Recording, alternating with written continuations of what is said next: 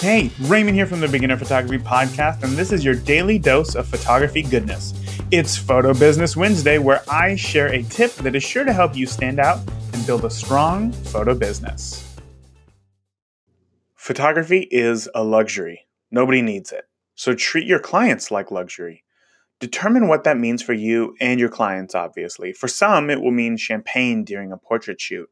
And for others, it could mean simply calling them before their session just to give them some tips on how to maximize their time with you. The point is, let your clients know that they are taken care of. Hey, I want to hear from you. I want to hear why you're passionate about photography. I want to hear about a recent success you had at a photo shoot. I want to hear about your aspirations in photography, and I want to hear and answer your photography questions. To call into the show anytime, day or night, just download the Anchor app for iOS or Android, and there you can leave the daily photography briefing a voicemail. That's it for today. I'll talk to you tomorrow.